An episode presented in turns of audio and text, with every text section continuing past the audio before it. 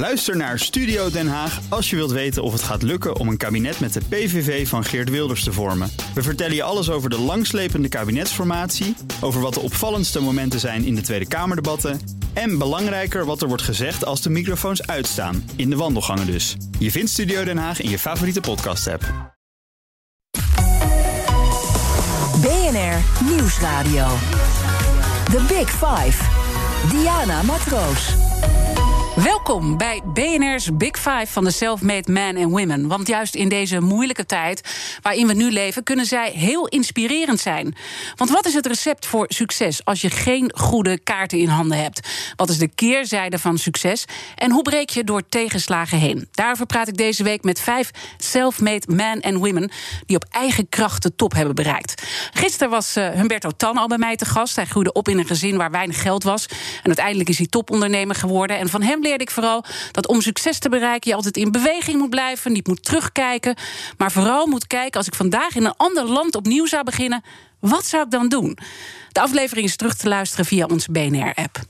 Vandaag de vrouw die weet hoe het is om als alleenstaande moeder met heel weinig geld rond te komen. Maar ze knokte en knokte, trok de stoute schoenen aan, ging naar Rusland, verdiende daar haar eerste kapitaal en wist daar steeds meer van te maken als succesvolle ondernemer in Nederland.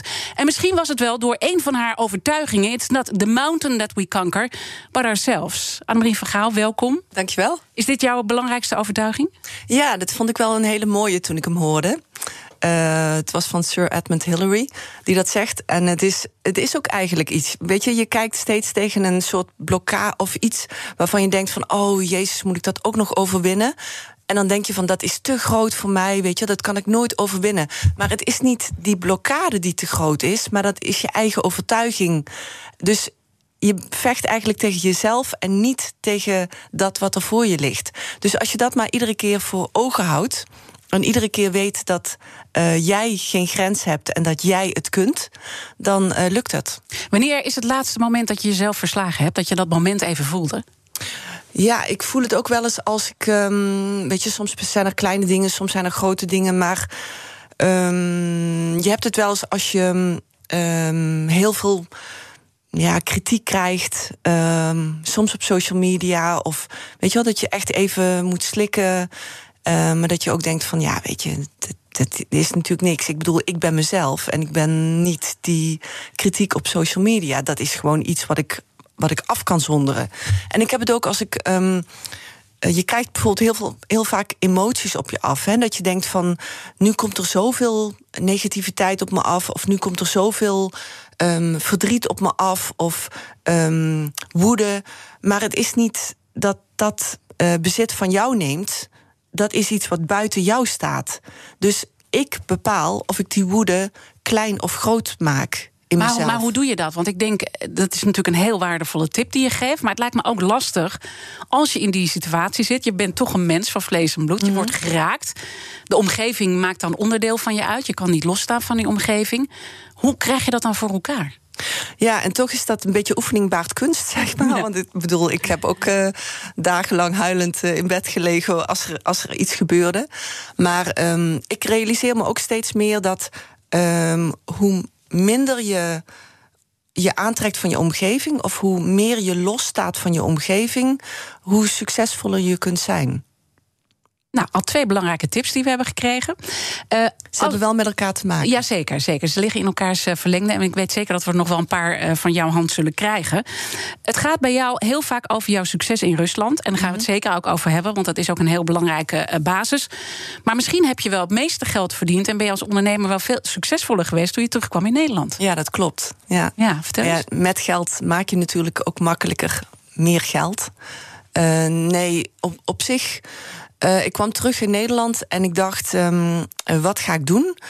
Uh, want ik was een beetje geblokkeerd in uh, dat waar ik goed in was, namelijk gewoon de uitgeverij of media. En ik um, dacht van, oh, ik ga mijn twee meisjesdromen, die ga ik gewoon verwezenlijken. En dan zie ik wel hoe het daarna gaat. Dus um, een van die twee dromen was een boutique op de PC Hoofdstraat. Wat eigenlijk gek was, want in 2000 er waren nog helemaal geen luxe merken. Maar toch, ik had het gevoel van, hier gaat het gebeuren. En ik ben daar uh, een boutique begonnen. Maar tegelijkertijd ben ik daar panden gaan kopen. Want ik zat er toch, per slotverrekening. En eigenlijk heb ik daarin... Dat heb ik ook weer verkocht na drie jaar. En in die drie jaar tijd... Terwijl ik eigenlijk niks gedaan heb, niks gecreëerd heb... Uh, kreeg ik aanbiedingen waarbij ik dan meer geld zou hebben gemaakt in die drie jaar met twee vingers in mijn neus dan in tien jaar ploeteren in Rusland. En dan kies jij voor ploeteren, volgens mij. Als ik, het zo door jouw woorden heen. Ja, ik kies altijd voor ploeteren. Of voor creëren, zeg maar. Dus ik werd er eigenlijk zo ongelukkig van dat ik dacht: ja, liever vandaag dan morgen van die panden af. Wat grappig is dat. Terwijl je zou denken, je wordt slapend rijk eigenlijk. Want dat is wat, wat op dat moment gebeurt. En toch geeft dat uh, geen kick voor jou. Wat, wat, wat is het wat jou trekt in die luxe? Hè? Want je zei, ik wist al nou, heel snel, ik wil daar die winkel hebben. Op die PC had je dat al als heel klein meisje? Nee, ja, ik had erover gelezen. En ik uh, was. Ja, ik ben natuurlijk opgegroeid in Heerlen. En ik uh, ben ooit één keer uh, met mijn moeder naar Amsterdam gegaan. Terwijl ik in Heerlen was. Uh, en dat had ja, dat heeft zo'n indruk op mij gemaakt. Ik was toen, um, ook een stom verhaal, maar ik, was, uh, ik had meegedaan aan de Viva fotomodellenwedstrijd. En ik was in de finale gekomen. Dus toen nou, moest iedereen. Waarom is het een stom verhaal? nou ja, ik was uh, natuurlijk jong. En toen, Hoe oud was je? Uh, ik zal denk ik 14 zijn geweest, 14, 15, okay. zoiets. Nou, dan is dat een heel groot ding hoor, als je 14 bent. Ja, ja. Ik heb zelf ooit op de Tina gestaan, vond ik ook geweldig. Zo. nu, nu wil ik hem niet meer terugkijken, maar goed. Die las ik ook altijd. Ja. En toen um, uh, ging ik met mijn moeder naar, uh, naar Amsterdam. En we hebben toen gelopen. Uh, de geïllustreerde pers heette dat toen nog. Dat zat op de Stadhouderskade. En we hebben gelopen van het sta station naar de Stadhouderskade. En ik keek echt mijn ogen uit. Ik dacht echt van, wow, weet je, dit is gewoon, dit is mijn leven. Dit is gewoon, ja, dit is zo anders dan in Heerlen. Dus Wat was dat? Die grootsheid. En echt dat, ja, als je het daar toch zou maken, dan was dat toch echt, uh, ja, dat, dat het, het kroop gewoon in me. Dus eigenlijk die laatste jaren van de middelbare school heb ik daar ook steeds op geleefd. Van oh, als ik dadelijk klaar ben, ik ga naar Amsterdam toe. Want was Heerlen verstikkend? Ja, Heerlen was. Um, Heerlen is een beetje een, een soort mengpot uh, van uh, allerlei mensen. Want toen de mijnen gesloten werden, toen hebben ze daar het CBS geopend, Centraal Bureau voor de Statistiek, en het ABP, het pensioenfonds. En dat deden ze eigenlijk om daar werkgelegenheid te scheppen. Dat was een soort regie-ding van de overheid. Dus eigenlijk zijn daar mensen uit ja, allerlei delen van Nederland ook naartoe gekomen. Ja. Uh, mijn vader ook. Mijn vader kwam uit de bouwwereld en die is uiteindelijk ambtenaar geworden bij het Centraal Bureau voor de Statistiek. En um, uh, daar, dus daar woonden wij. En het was, ja, niemand voelde zich er echt thuis. Nee, waar, waar, waar blijkt dat uit? Ja, weet je, het was voor jou heel erg de, degene die echt uit Heerlen kwamen, die spraken ook dialect thuis. En uh, er was dan een hele groot deel, dat noemden ze dan de import. En dat, die spraken dan Nederlands thuis. En het, het, ja, de bouwstijlen hoorden niet bij elkaar. Uh, er was niet echt een cohesie. Um, ik geloof dat het inmiddels wel wat verbeterd is, maar in die tijd. Je houdt je er niet meer veel mee bezig. Nee. ik Dan ben je weggegaan. Nooit meer. Nee, afgesloten hoofdstuk. Want je bent op een gegeven moment dus naar Amsterdam gegaan. En dat moment met je moeder was dus heel erg uh, belangrijk. Mm -hmm. Daar zat ook al heel erg in, uh, volgens mij, bij jou groots denken. Ik wil ergens heel goed in zijn. Mm -hmm. Terwijl als je even naar jouw thuissituatie uh, kijkt, uh, uh, met alle respect, maar je, je, vader was ambtenaar bij het CBS, je moeder huisvrouw, denk mm -hmm. ik. Ja, klopt. Die hadden niet echt dat ondernemende en zo in zich om groter te denken. Nee, en er was ook niemand echt in mijn omgeving die dat had of waar ik een voorbeeld aan kon nemen. Maar ik, ik las wel veel en eigenlijk, het, ja, ik had best wel een hoog aspiratieniveau. Dus ik las vooral verhalen van mensen die het ook zelf gemaakt hadden. En van ja, mensen die grote bedrijven hadden. En ik kon me daar echt gewoon aan laven, weet je. Het was voor mij echt gewoon... En, en wat is dat in jou, dat je dat zo ontzettend belangrijk vond? Wat, wat, wat brengt dat jou als je succesvol bent? Ja, ik denk niet zozeer dat het belangrijk voor mij was... maar meer dat, het, dat ik het mooi vond. Dat het iets was om naar te streven. Dat ik dat ook wilde. Maar waarom? Um, misschien ook om te ontvluchten waar ik uit kwam. Mm -hmm. En ook om... Um, om altijd te proberen om het beter te krijgen. En dus ging je naar Amsterdam toe? Ja. Ja. Eh, ook heel jong volgens mij nog, Ja, jaar of 18. 18, hè? Het mocht en je, en je ging. Eh, maar toch liep dat allemaal een beetje mis op dat moment. Ja, mis. ehm, een andere aspiratie van mij was eigenlijk ook wel van... oh ja, huisje, boompje, beestje. Als je nou die prins op het witte paard... Hè, misschien brengt die wel dat leven wat je wil. Eh, weet je wel, dus het was ook een beetje... ik was een beetje aan, aan het ontdekken. En ik had natuurlijk niet echt veel kunnen ontdekken in Zuid-Limburg. Dus ik, ehm, toen ik in Amsterdam kwam... Ja, ik werd eigenlijk eh, min of meer eh, zwanger van de eerste beste Amerikaan die ik tegenkwam. En Het was wel leuk, hoop ik. ja, het was Heel charmant. Ja, dat is echt een best wel een leuke man. En, ehm, eh, nou, en toen, ehm, dat, dat huwelijk was niks. En, ja, dat bleek ook al heel snel. En hij is ook vertrokken. En ja, toen stond ik daar met een kind. En hoe was die tijd? Ja, best wel eh, zwaar natuurlijk. Ja, dat kan je niet ontkennen. Dat, ehm, maar achteraf, als ik erop terugkijk, denk ik... ja, je hebt ook geen keuze, weet je wel. Er is, er is maar één weg. En dat is gewoon doorgaan. Maar was, was je aan het overleven of had je wel echt een idee van ik werk hier naartoe? Nee, want er, er was nergens om naartoe te werken. Alleen naar morgen. Ja. Er was niet een. eh, ik, ik, nee, ik kon niet eens de volgende maand eh, bedenken wat ik dan. Hoe, ik- hoe ik er doorheen zou komen. Want je bent uiteindelijk niet in de bijstand terechtgekomen? Nee, dat wilde ik absoluut niet. Dus ik ben echt blijven werken. Ja. Eh, fulltime ook. En meer dan fulltime, want ik deed er ook bijbaantjes bij. Anders kon ik echt niet rondkomen. Wat is de meest gekke bijbaan die je hebt gehad? Eh, ja, dat was, het meest gekke is wel eh, dat ik eh, in die tijd... maar dan geef ik gelijk aan hoe lang dat geleden is. Want in die tijd waren er eh 06-lijnen in opkomst... waarbij mannen belden en dan kreeg je een verhaaltje te horen. En iemand moest die verhaaltjes schrijven. Dus ik, ik heb die verhaaltjes geschreven. En dan kreeg ik 60 gulden per verhaal, per Dat was toen heel veel geld. Ja, en, en dat was voor mij ook echt... ehm, als ik er drie per week schreef, dan, eh, dan redde ik het. Ja. En Ja. hoe kwam je daarachter, hoe kwam je daarin terecht dat je dacht: ik ga die verhaaltjes voor die sekslijnen schrijven? Nou, dat, dat was gewoon een advertentie in de Telegraaf. Hey, maar je dacht gewoon: ik ga dat doen. Ja, ik probeerde alles. Ik, deed, ik pakte echt alles aan. Ik had een fulltime baan. Eh, maar daar redde ik het gewoon niet mee. Het, het was gewoon... Ja, je, in die tijd... eh, je kreeg ook geen gesubsidieerde crashplaats of zo... weet je, Nee. voor, een, voor kinderopvang. Dus ik, ik weet nog gewoon dat ik... Mijn, mijn woonlasten waren 1280 gulden... en de crash was 800 gulden. Maar ik verdiende ook maar net 2000 gulden. Dus ik, ja, er, er was... Ik moest wel bijwerken. Ja. Vond je dat vervelend dat je dat soort dingen moest doen om te overleven? Nee, ik heb daar gewoon echt niet bij stilgestaan. Dus gewoon in, in actie komen, niet Ja. nadenken, Ja, gewoon gaan. je hebt gewoon geen keuze. Nee. Wat was jouw absolu- absolute dieptepunt in die tijd? Ehm, nou, dat is eigenlijk iets wat ik, eh, wat ik toevallig jou eerder ook verteld heb. Eh, en dat is grappig, want dat heb ik tegen niemand verteld. voor het eerst tegen jou. Eh, maar ik mag je ook heel graag. Dat was dat eh, op een gegeven moment werd er aangebeld. En ik kon niet zien wie er eh, voor de deur stond.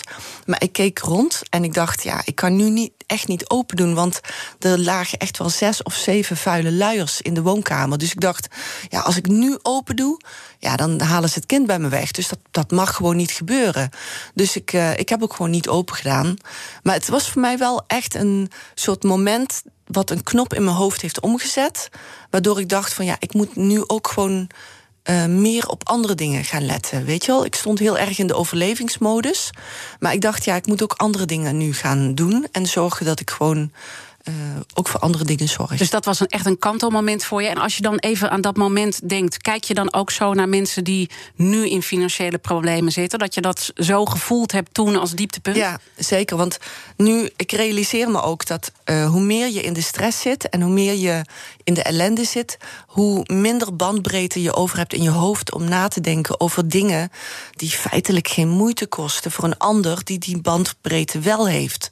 Hè, je bent veel meer eerder geneigd om op korte termijn te denken en domme beslissingen te nemen dan dat je op lange termijn slimme beslissingen neemt.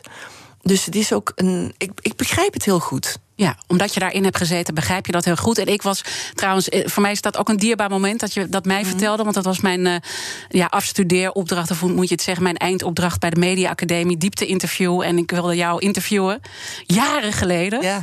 En ik weet nog heel goed, ik belde naar. Ik was, was nou ja, nobody, niemand kende mij verder nog.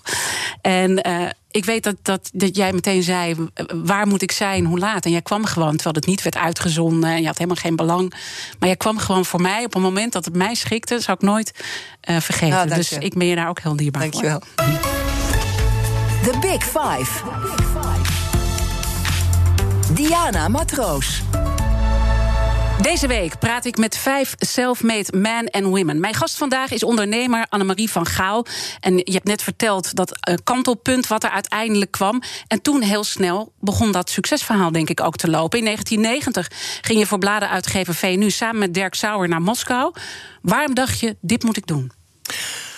Oeh, ik... Um, als, als ik terugkijk en ik kan eigenlijk maar één uh, reden bedenken was dat ik uh, wilde ontvluchten wat ik had. Dat ik dacht van ja, ik ben gewoon aan het strompelen. Um, ik maakte wel carrière, of carrière tussen aanhalingstekens, want ik was bij VNU begonnen als directiesecretaresse, was projectmanager geworden, zat in bepaalde projectteams die ook buitenland dingen deden. Dus ik, ik maakte wel carrière, maar het ging echt gewoon strompelend. Ik was gewoon toch nog iedere maand bezig met van de ene week naar de andere en de ene maand naar de andere. En ik dacht, oh, als ik ook naar het buitenland word uitgezonden, dan ben ik uh, ineens van. Dan maak ik ineens een stap. Ja, eh, gisteren vertelde Humberto dat hij eigenlijk altijd nadenkt van... stel dat ik nu in Parijs zou zitten en ik zou daar een business moeten, uh, uh, van de grond moeten trekken... wat zou ik dan doen? Was dat voor jou ook dat gevoel dat je dat nieuwe begin wilde... ergens anders ver weg? Ja, het is grappig, want jij zei dat in je inleiding ook, dat hij dat zei. Um, inleiding van dit uur. Ja. En toen dacht ik ook van, ja, ik heb dat ook altijd. Al, al ben ik in Ghana, dan denk ik nog van... wow, ze kunnen me hier gewoon achterlaten. En ik weet precies wat ik moet doen en ik weet precies welk bedrijf ik begin. En ik heb dat continu. En dat kan ook iets totaal anders zijn. Ja, nee, dat is altijd iets continu anders. Ja. ja. En leer je daar dan ook weer van dat je, als je dan weer hier naar je werk kijkt, dat je dat dan ook meeneemt op een bepaalde manier? Ja, het is, het is meer een soort uh, gedachteoefening van. Uh, je kijkt rond, je denkt wat heeft de markt hier nodig? Uh, hoe zitten de mensen in elkaar? Uh, hoe zit de samenleving in elkaar? Wat mis ik hier? en, en zo denk je eigenlijk. Dus het is ook een soort denkmethodiek die ik dan hier ook toepas. Mooi, dat is de tweede tip die we al eh, binnen hebben. En, en, ik denk dat het ook goed is om uh, te constateren dat je ook veel tegenslagen ook daar hebt gehad in Moskou. Want je mhm. werd uiteindelijk na heel veel uh, doorvragen, hè, want dat was echt niet zo dat jij meteen daarheen mocht en werd gezegd: nee, nee, nee, we gaan iemand anders zoeken. Uiteindelijk ben je blijven vragen en ben je gegaan. Mm daar hebben jullie Moskou Magazine opgezet, samen met Dirk Sauer, maar dat werkte niet. Nee. Nee, dat werkte vooral niet omdat we. Dat was nog voor de VNU, voor VNU. In die VNU-periode, die eerste anderhalf jaar. Uh, dat werkte niet omdat we ook. Um, VNU had een joint venture gedaan met twee Russische partners. Ja. En die cultuuromslag en die, die andere cultuur, om dat weer over te brengen naar het thuisfront VNU, dat was eigenlijk niet mogelijk, omdat alles was anders. Dus dat was de lesson learned? Ja, voor ons wel, ja, Dat dat niet kon. En, en hoe groot was dan de tegenslag? Tegenslag um, dat het niet lukte. Mm -hmm. Ja, die was, die was bij ons heel groot. Um, ik weet nog dat ik. Ik vond het zo erg dat VNU zich wilde terugtrekken, want ik wilde blijven. En ik wilde. Wij wilden graag blijven, maar dan dat we afscheid namen van die Russische joint venture partners. Want dat kon inmiddels, hè, want Gorbachev is inmiddels aan de macht gekomen. Um, en ik weet nog dat ik, nou, het was in de kerstperiode, een paar dagen voor kerst. En ik ben naar Nederland gevlogen en ik ben nog bij een lid van de Raad van Bestuur langs gegaan. om te proberen om hem te bewegen dat wij toch in Rusland konden blijven. En dat we bereid waren om voor vijf jaar uh, daar te blijven. En dat we zelfs bereid waren om eigen geld, wat we dan ook hadden, dat was niet veel, maar om dat erin te stoppen, omdat we er zo in geloofden. Ook weer ging je knokken nu. Ja, ja. ja. maar VNI wilde echt niet. Nee.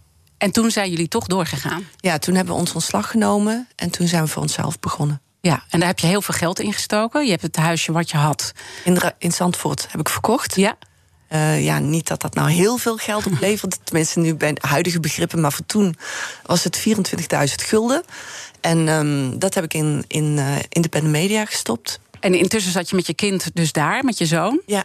En, en niet onder hele mooie omstandigheden, denk ik. Nee, nee, wij hadden echt. Uh, ja, wat we konden huren, dat was gewoon niet echt. Uh, Ja, en als ik nu terugdenk, denk ik, ja, hoe heb je dat vol kunnen houden jarenlang? Weet je, dat was gewoon. Want?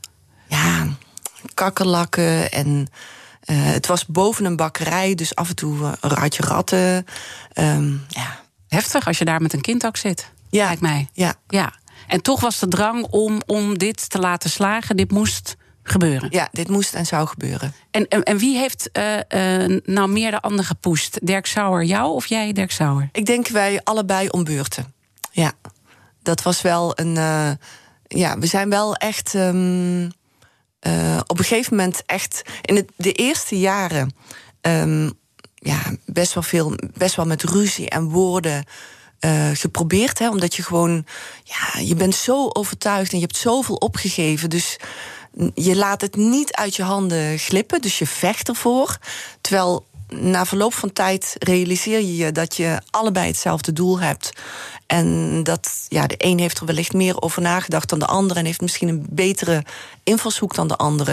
En dan begin je toch van elkaar te leren. En denk je toch van oké, nou, we moeten gewoon doorpraten. En het is niet zo dat we tegen elkaar vechten. Het is, we strijden met elkaar. Ja, dus daar kwam dat uh, samen. Onze gasten stellen elkaar vragen. En gisteren was dus Humberto Tan bij mij uh, te gast. En die had deze vraag voor je. Annemarie van Gaal vind ik het voorbeeld van uh, heel breed en zonder grenzen denken. Maar zeker in de periode in Rusland had ze natuurlijk met, wel met heel veel grenzen te maken. Grenzen van het hoofd met name. En nu uh, de situatie in Wit-Rusland zo aan de hand is, vroeg ik me heel erg af of ze zaken gedaan heeft ooit met Wit-Rusland. En wat het verschil was met Rusland. Op zakelijk vlak. Nou ja, zeker. Uh, uh, in de periode dat wij er zaten, de 90 jaren tot 2000, uh, wij, wij distribueerden onze bladen, wat er een twintigtal titels waren, over de hele voormalige Sovjet-Unie, dus ook naar Wit-Rusland. En um, wat mij nu. Ja, weet je, ik kijk ook naar die beelden met pijn in mijn hart. Maar ja, ik kijk ook naar beelden in Rusland bij de verkiezingen met pijn in mijn hart. Omdat er nog steeds, twintig jaar nadat ik daar weg ben, nog steeds geen echte democratie is. En dat raakt je? Dat raakt me enorm. Want een democratie, ja, weet je, wij zijn daar begonnen. Het bedrijf heet niet voor niks Independent Media. Omdat we een onafhankelijke pers is een voorwaarde om een democratie te hebben. En wij wilden ook als eerste onafhankelijke media daar brengen. En ja, het, het doet me gewoon pijn dat er nog steeds geen democratie is. Geen echte democratie. We gaan straks uh, praten over welke worstelingen dat met zich meebracht. En uiteindelijk ook dat succes. En of dat dan echt iets is wat je afdwingt. Of dat het ook een beetje mazzel is. Uh, daarover straks meer in de BNR's Big Five van de Selfmade Men and Women. Met Annemarie van Gaal. BNR Nieuwsradio. The Big Five. Diana Matroos. Welkom bij het tweede half uur van BNR's Big Five. Fijn dat je weer luistert. En deze week praat ik met vijf self-made men en women. Mijn gast vandaag is Annemarie van Gaal. Ze werd rijk in de Russische bladenwereld, ging in Nederland verder als ondernemer. En intussen kent het grote publiek haar ook als televisiepersoonlijkheid. En ook omdat ze anderen helpt om geldzaken op orde te krijgen. We waren net eigenlijk een beetje gebleven uh, nou ja, in die uitdaging waar je met dat eerste blad. En dat jullie toch uh, doorgingen, dat geld erin uh, hebben gestoken. En uiteindelijk hebben jullie een hele serie uh, bladen uitgebracht. En dat werd een enorm succes. Ja, in kranten, vakbladen, ja. vakbeurzen. Ja. Cosmopolitan zat daarbij. Ja, ja. ja. Als je terugdenkt aan die tijd, wat, wat, wat beklijft dan het meest voor jou? Um, eigenlijk de veelheid aan um, problemen. De veelheid aan ja, weet je, hier in Nederland kun je vijf keer op een dag kun je denken van oké, okay, welke kant zal ik ingaan? Weet je wel, wat zal ik beslissen? En daar had je het gewoon duizend keer. En, en geef eens dan wat voor problemen waren dat dan? Het was van alles. Van uh, um, hoe vullen we dit douaneformulier in zodat ze wel naar uh, binnenkomen. Tot uh, hoe gaan we om met deze um, belasting. Weet je, het waren bu vooral bureaucratische problemen. Maar, maar dat gecombineerd met heel praktisch en wel hier en nu uh, reageren. En um, ik heb daar eigenlijk. Ja, iets wat ik wel geleerd heb, is dat ik problemen altijd moet splitsen in. Kan ik hier iets aan doen of kan ik hier niet iets aan doen? Hè? Zijn het feiten of zijn het uitdagingen? Feiten laat ik voor wat ze zijn. En uitdagingen, daar ga ik aan werken. Dus daar ging je op knallen en de rest liet je gewoon. En de rest liet ik gaan. Ja, ja en ik denk dat uh, uh, veel mensen die je ook tegenkomt, die hierbij staan, die gaan in dingen zitten die ze niet kunnen veranderen. Precies. ja. En die maken zich daar heel druk om en die liggen er s'nachts wakker van. Terwijl ja, het is iets wat je niet kunt veranderen. De uitdaging is om dat deel te zoeken waar je wel iets aan kunt doen. Maar bijvoorbeeld op een gegeven moment tijdens de bankencrisis waren jullie het salaris uh, wat jullie hadden overgemaakt aan al de werknemers was in één keer weg. Ik weet niet om hoeveel geld dat ging. Ja, het waren 700 werknemers. Wauw. Ja. ja. En alle banken gingen failliet. Alle banken. Ik bedoel, dat is ook, ook iets dat kun je niet voorstellen in Nederland. Want wij hebben hier in, ieder geval nog een depositogarantiestelsel. Hè, dat uh, eh, 100.000 uh, gedekt is. En daar ben je gewoon je geld kwijt. En wat hebben jullie gedaan? Ja, wij konden ook niet veel doen. Want we, eh, ja, aan de ene kant, het bedrijf uh, dreigde ten onder te gaan. En aan de andere kant hadden we al die personeelsleden die niet alleen hun salaris kwijt waren, maar ook hun hele spaargeld kwijt waren. En toch moesten we een paar honderd mensen ontslaan. En, en wel nu. Hier en nu, want anders hadden wij het ook niet gered. En dan hadden die andere mensen die nog wel konden blijven, hadden het ook niet gered. Hè? Dan gaat echt alles ja. uh, down the rain. Dus je moet dan op dat moment uh, snel handelen. Dus dat zijn hele ja, idiote uh, tijden. En ik denk dat je ook aan de andere kant hele gekke dingen meemaakt. Met zo'n Cosmopolitan, met topsterren die ook die kant op komen. Ja, het, het, alles was mogelijk. En dat maakt het tegelijkertijd heel bizar. Dus als we hebben bijvoorbeeld Harper's Bazaar uh, gelanceerd. En toen dacht ik, oh, wie zal ik uh, uitnodigen om het eerste exemplaar in ontvangst te nemen. Eens kijken wie staat er op de cover. Sharon Stone, nou die was toen behoorlijk bekend ook al. En uh, nou, dan nodig ik die uit. En uh, ja, dat lukte dan gewoon. Ja, en hoe, hoe was dat, zo'n moment? Ja, kicken natuurlijk. Ja. Echt, ja, iedere keer als er iets lukte was het gewoon waanzinnig. Ja daarna kwam Marie Claire en toen dachten we ook van... oh, wie staat op de cover? Oh, het Paltrow. Oh, maar die is toch met Brad Pitt? Nou, nodigen we ze allebei uit, weet je wel. dat is gewoon... Het was, ja, Rusland was ook een beetje een... Um, ja, een, een onontdekt uh, werelddeel... Ja, waar niemand um, precies wist... Uh, wat er gaande was. En die Amerikaanse sterren kwamen ook gewoon omdat het... Um, uh, omdat ze dachten dat ja, wij waren van de media, dus wij boden ook wel ja, een soort samenleving, een soort bescherming. En heb je dan ook nog iets van dit soort grote namen geleerd? Want daar heb je dan contact mee. Uh, ze komen, ze zijn veel eisend, kan ik me ook uh, voorstellen. Dus daar zul je ook gekke dingen meemaken. Maar, maar leer je ook wat van ze? Nou, nee, van, van hen niet. Um, omdat ik. Um, Nee, van hen niet. Wel van um, de oprichter van Cosmopolitan. Dat was Helen Gurley Brown. En zij uh, kwam eigenlijk bij iedere lancering die we hadden... want we hadden, hebben ook lanceringen in deelrepublieken gedaan... of uh, Cosmo Girl gelanceerd, of uh, andere delen. En ik heb Cosmo later ook gelanceerd in Stockholm, in Zweden... en Cosmo Girl in Nederland weer. En um, iedere keer als ik contact met haar had... dan nam ik toch wel weer iets van haar mee. En noem eens al iets wat je van haar hebt geleerd waar wij ook wat van hebben. Ja, de manier waarop zij um, eigenlijk continu in gesprek ging met haar lezers. Dus ze wilde ook iedere keer dat ik een groepje lezeressen voor haar um, verzamelde. En dan uh, de manier waarop ze ermee in gesprek ging, dan begon ze met hele ja, alledaagse vragen van... Uh, God, mag ik vragen, hoeveel uur slapen jullie eigenlijk per nacht, weet je wel? En zo ging ze eigenlijk steeds dieper in de levens. En ze had iets over zich waardoor mensen zich ook helemaal openstelden... en ook echt alles vertelden. En je zag ook gewoon aan haar volgende uh, uitgaven... hoe ze dat had meegenomen in de nieuwe Cosmopolitans die ze in Amerika dan ook en, en, neem jij dat nu zakelijk ook mee? Want intussen zit je niet meer in de bladen, hè? Mhm. doe je hele andere dingen. Neem je dat dan mee, ook op een bepaalde manier? Ja, ik denk wel dat ik heel erg let op details. En als mensen me iets vertellen... Um, nou, één, één voorbeeld eigenlijk, want... Um, uh, jij vroeg net van wie zijn er allemaal naar uh, Rusland gekomen. We hebben op een gegeven moment hadden we ook Bill Clinton. Die kwam politiek uh, vanuit zijn politiek. Presidentschap naar Rusland. En hij nam Hillary Clinton mee. En Hillary Clinton was uh, toen gewoon de vrouw van. Dus ons werd gevraagd of wij een soort uh, damesprogramma voor haar konden maken. Dus we hebben een persconferentie voor haar georganiseerd. Maar ook gesprekken met lezeressen van Good Housekeeping. En nog wat andere vrouwen die ook in de politiek zaten. En eigenlijk, zij was zo um, vriendelijk en sympathiek en toegankelijk en lief. En toen ik haar later zag, terwijl ze de strijd aanbond met Trump. Toen dacht ik, ja, maar ik ken jou, ik herken jou helemaal niet. Je bent, je overschreeuwt jezelf. Uh, ja, je, je, zegt dingen die, ja. ja. En is dat dan die omgeving die dan toch, want eerder zei je moet de omgeving proberen toch bij je weg te laten en bij jezelf te blijven. Ja, op het moment dat je succesvol wordt, gaat iedereen zich met je bemoeien. Ja, en ik denk ook dat zij natuurlijk onder druk van haar campagneteam... van ja, je moet uh, tegen hem opstaan, je moet nog harder schreeuwen. Als hij schreeuwt, schreeuw harder. als hij dit zegt, zeg dit. Uh, en dat merkte je echt in haar campagnevoer. Terwijl ik dacht, als jij nou bij jezelf was gebleven... weet je, je bent zo slim en zo intelligent... en je weet zo goed wat de samenleving wil...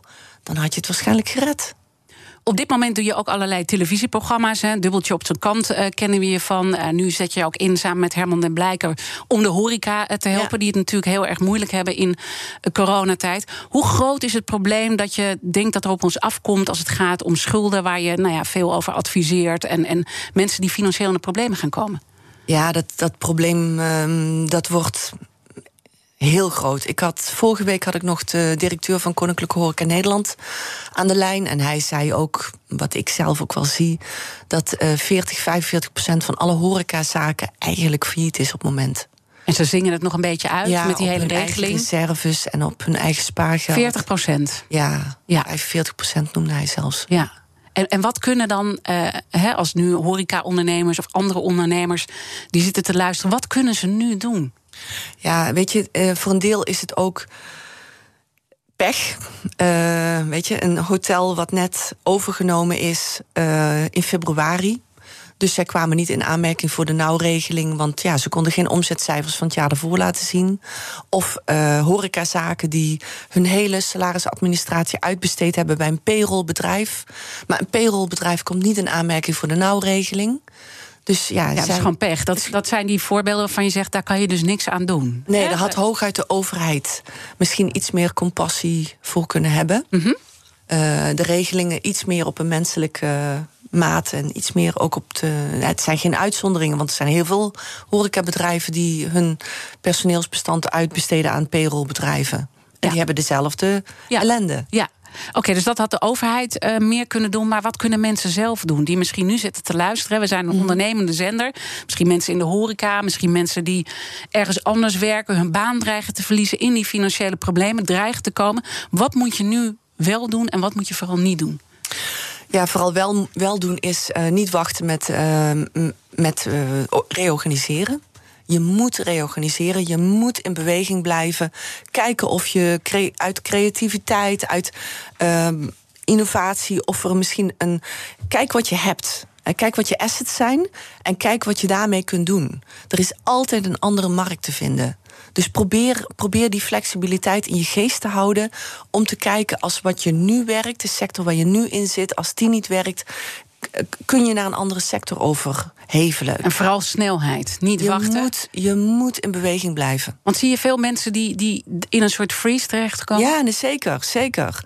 En, en ook die denken van, ik kan niks anders... want ik ben mijn hele leven al horeca-ondernemer. Ik ben mijn hele leven al meubelmaker. Uh, voor of mij topartiest. Uh, ja, ik ben gemaakt om te zingen. Ik ja. kan niks anders. Ja. En toch zijn er altijd wel dingen die je kunt doen. Veel plezier. BNR Nieuwsradio. The Big Five. Diana Matroos. Je luistert naar BNR's Big Five van de Self-Made Men and Women. Mijn gast vandaag is Annemarie van Gaal. Uh, we hebben het over uh, ambitie uh, gehad. Hoe jouw ambitie al eigenlijk heel vroeg begon. Hoe kijk je naar mensen die die ambitie niet hebben? Ja, weet je, ik wil nog heel even terugpakken op ja. wat jij zei voor, de, voordat um, Jurgen binnenkwam. Ja. Um, want ik denk ook dat de grote klap die we, die we nu gaan krijgen, mm -hmm. is vooral bij de mensen die toch iets meer afstand tot de arbeidsmarkt hebben. Want die hebben als eerste hun baan verloren. En, en flexwerkers, oproepkrachten, um, mensen die toch al heel moeilijk van baantje naar baantje gingen, of die ja, um, als, als um, door hele sociale ondernemers aan zijn genomen in hun fabriek. Ja maar die er ook wel als eerste uitgaan. En, ja, en daar maak jij je zorgen over? Daar maak ik me ontzettend veel zorgen over. En, ja. en wat moeten we daar als samenleving meedoen? Hè? Want ik weet hoe jij terugkwam vanuit eh, Rusland, ben je best wel geschrokken hoe wij als welvarend land Ja. eh, toch eh, armoedevraagstukken Mhm. hebben. En we weten gewoon dat die armoedevraagstukken weer groter zullen worden. Hoe moeten we dat als samenleving nou gaan oplossen? Ja, ik denk dat we vooral ehm, niet meer op de oude manier. Hè. Dus bijvoorbeeld, ik, ik ben falikant tegen huisuitzettingen. Weet je, dat vind ik zo niet passen bij onze samenleving. Want, en het gebeurt nog steeds 6000 keer per jaar. Eh, De, de helft van de daklozen die we in Nederland hebben, hè, en we hebben 60.000 daklozen. De helft van de daklozen komt vanwege huisuitzettingen. Weet je, die kunnen nergens meer terecht. Dus wat ik vind, is ik vind dat bijvoorbeeld ehm, woningcoöperaties. Eh, als mensen een huurachterstand hebben, dan moet de woningcoöperatie faciliteren dat diegene de huurachterstand kan inruilen voor uren werk bij de woningcoöperatie. Waarbij het ene weggestreept wordt tegen het andere. Kost wellicht iets meer, meer moeite. Hè? Je moet er een paar mensen op zetten om dat te begeleiden en te organiseren. Maar weet je, waarom niet? Ja, we mogen gaan- het niet accepteren we dat we in zo'n land leven waar mensen gewoon op straat komen te staan. En ik denk ook dat het heel belangrijk is om je te realiseren: dit kan iedereen overkomen. Het kan iedereen overkomen. Weet je, ik heb gisteren nog een column geschreven in de Telegraaf over eh, die ellendige BKR-registraties. Weet je, als je heel even een een rood stand op je creditcard hebt, omdat je net gescheiden bent van weet ik veel, een paar honderd euro, dan kun je dus vijf jaar lang kom je niet in aanmerking voor een, voor een hypotheek. Maar ook vijf jaar lang kun je geen woning huren in de vrije sector, al heb je een goede baan, want je komt niet door de BKR-toets. Wat me opvalt bij jou is dat je eh, ook met je columns eigenlijk eh, nou ja, alle weeffouten die jij in ieder geval ziet Mhm. eh, bespreekbaar maakt. Zou je daar op politiek niveau niet ook meer mee willen doen? Richting de, na de nieuwe verkiezingen? Nou, ik denk dat ik eigenlijk alles op politiek niveau doe met die column wat mogelijk is. Ja, maar je wil misschien ook wel zelf aan die knoppen zitten. Misschien ooit eh, minister worden, zelf die invloed kunnen uitoefenen. Ja, ik denk dat ik niet goed ben voor de politiek, omdat ik eh, heel erg wars ben van bureaucratie, heel erg wars van stilstand of traagheid, eh, geen geduld heb. Maar juist nu is het moment ook om opnieuw te creëren. Juist vanuit dat dieptepunt waar we nu in zitten, toch? Absoluut. En daarom denk ik ook dat ik met iedere column leg ik, eh, probeer ik een weeffout bloot te leggen en probeer ik ook een oplossing aan te dragen. En dan is het aan de Tweede Kamer om die verder te dragen. En toch denk ik dan van, jij wil nog iets groots. Misschien dan niet minister worden, maar wat wil je wel? Want je vertelde eigenlijk dat hele makkelijke verdienen... wat je hebt gedaan hè, met die panden, met de pc, slapend rijk worden... dat was eigenlijk niet iets waar je gelukkig van werd. Jij werd gelukkig van dat grootse in Moskou. Klopt. Dus Moet dat niet nog een keer komen dan? Ja, ik heb het heel lang gedacht. Heel lang gedacht van, oh, ik wil zo'n... Ik, ik ben pas goed als ik een enorme berg voor me zie... eh, die ik kan schuiven. Ja. En nu ben ik gewoon ja, met een klein schepje verschillende bergjes aan het eh, vlak maken. Ehm, en ja, is dat wat me gelukkig maakt? En ik dacht altijd dat geluk zat in die grote berg. Maar dat is niet zo. Nee? Want wat is er dan bij jou gebeurd dat je daar anders over bent gaan denken? Ehm, nou, ik denk ook dat het heel veel te maken heeft met eh, dat je op een gegeven moment eh, gelukkig wordt in de liefde. En dat je iemand ontmoet waar je echt heel, waar je het heel fijn bij hebt, waar je je heel veilig bij voelt. ehm, waar je eigenlijk ja, niets liever wil dan s'avonds thuiskomen. En eh, ja, samen eten, samen koken. Gewoon die, die, die, die hele eh, ja, basic dingen, maar die dus juist heel waardevol zijn. Ja, en die ik altijd eigenlijk ja, of niet heb gehad, of heb ontvlucht, of weg heb geduwd. En die, eh, die, die er nu zijn. En, Ja, nou dan moet je zeker geen minister worden, inderdaad. Nee, als, nee. Je, als je dat waardevol vindt. Want heb je dan in die tijd dat je zo ontzettend. Je werkte echt hard, hè, denk ik. Mhm. ook, in, ook in Rusland en de jaren daarna. Wat, wat zijn normale dagen voor jou? Ja, weet je, ik heb gewoon. Als ik terugdenk, denk ik, ja, dat, dat is fysiek niet mogelijk. Maar toch was het mogelijk. Maar ook misschien omdat je jonger bent of zo. Ik werkte echt ja, tot, tot twee uur s'nachts. En dan ging ik even naar huis. En dan probeerde ik drie uur te slapen. En dan zat ik om zes uur weer achter mijn bureau. En ik heb gewoon, ja, of ik ging om half acht even naar huis. Om even boterham te eten met de kinderen. En dan ging ik weer gewoon terug. Want waar is het dan ter, ten koste van gegaan die tijd? Ja, ten koste van de opvoeding natuurlijk. Ja, ik, Ja. ik, ik was er ook gewoon niet. Het- Ja, ik Ja. Had, maar ik had een super, super, super lieve Russische oma die er altijd voor de kinderen was.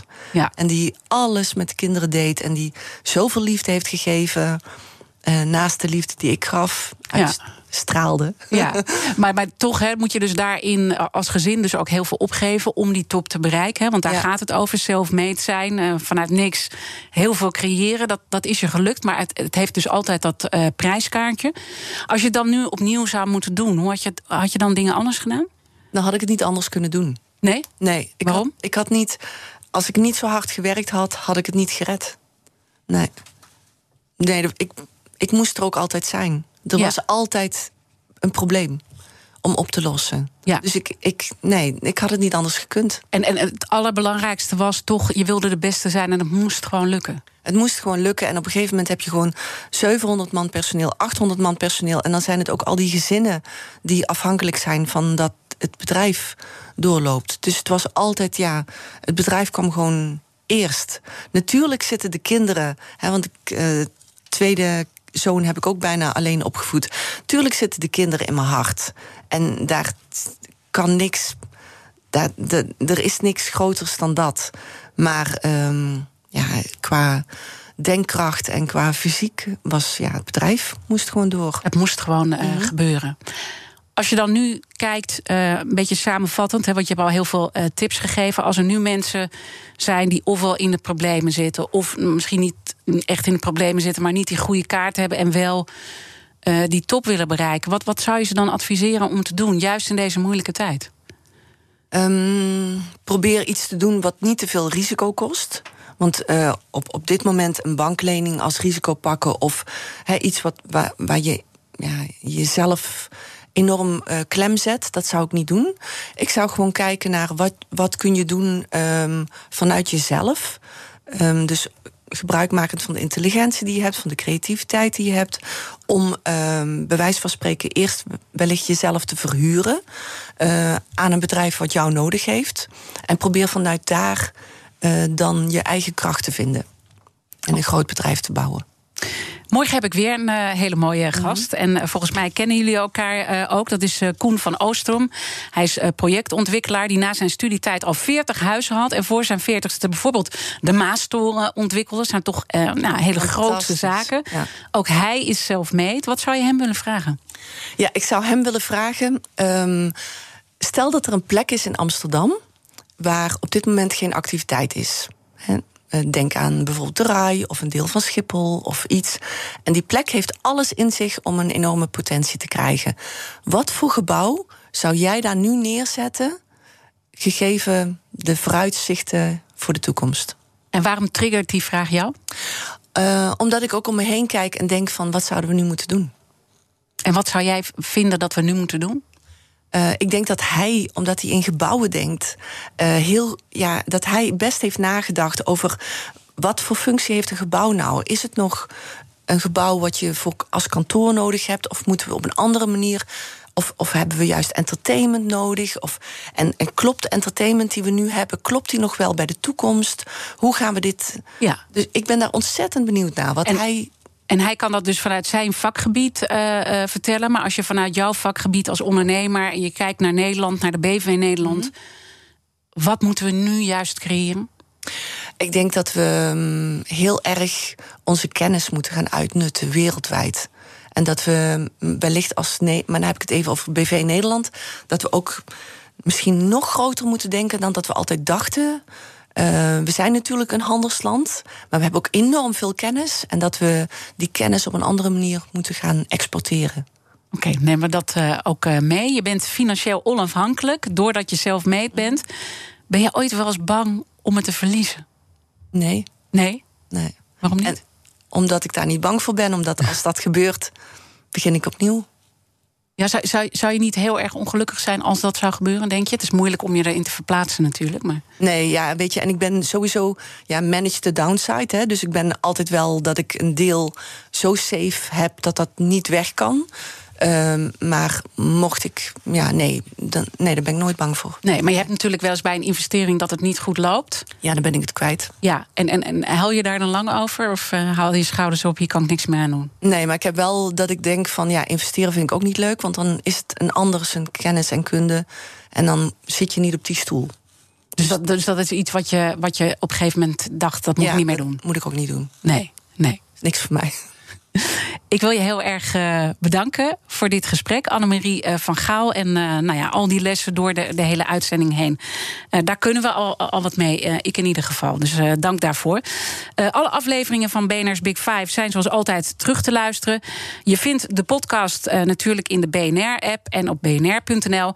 Maar ik hoop natuurlijk dat iedereen gewoon de hele dag live blijft bij BNR. Want straks hebben we Jurgen Rijman met het programma Ask Me Anything. Ook weer met een heel mooi topic. dus luister daarnaar en ik wens iedereen intussen een hele mooie dag. Ook Hugo Reitsma vind je in de BNR-app. Superhandig die BNR-app. Je kunt alle programma's live luisteren, breaking nieuwsmeldingen. Je blijft op de hoogte van het laatste zakelijke nieuws. En je vindt er alle BNR-podcasts, waaronder natuurlijk de belangrijkste, Boeken zijn in de wijk. Download nu de gratis BNR-app en blijf scherp.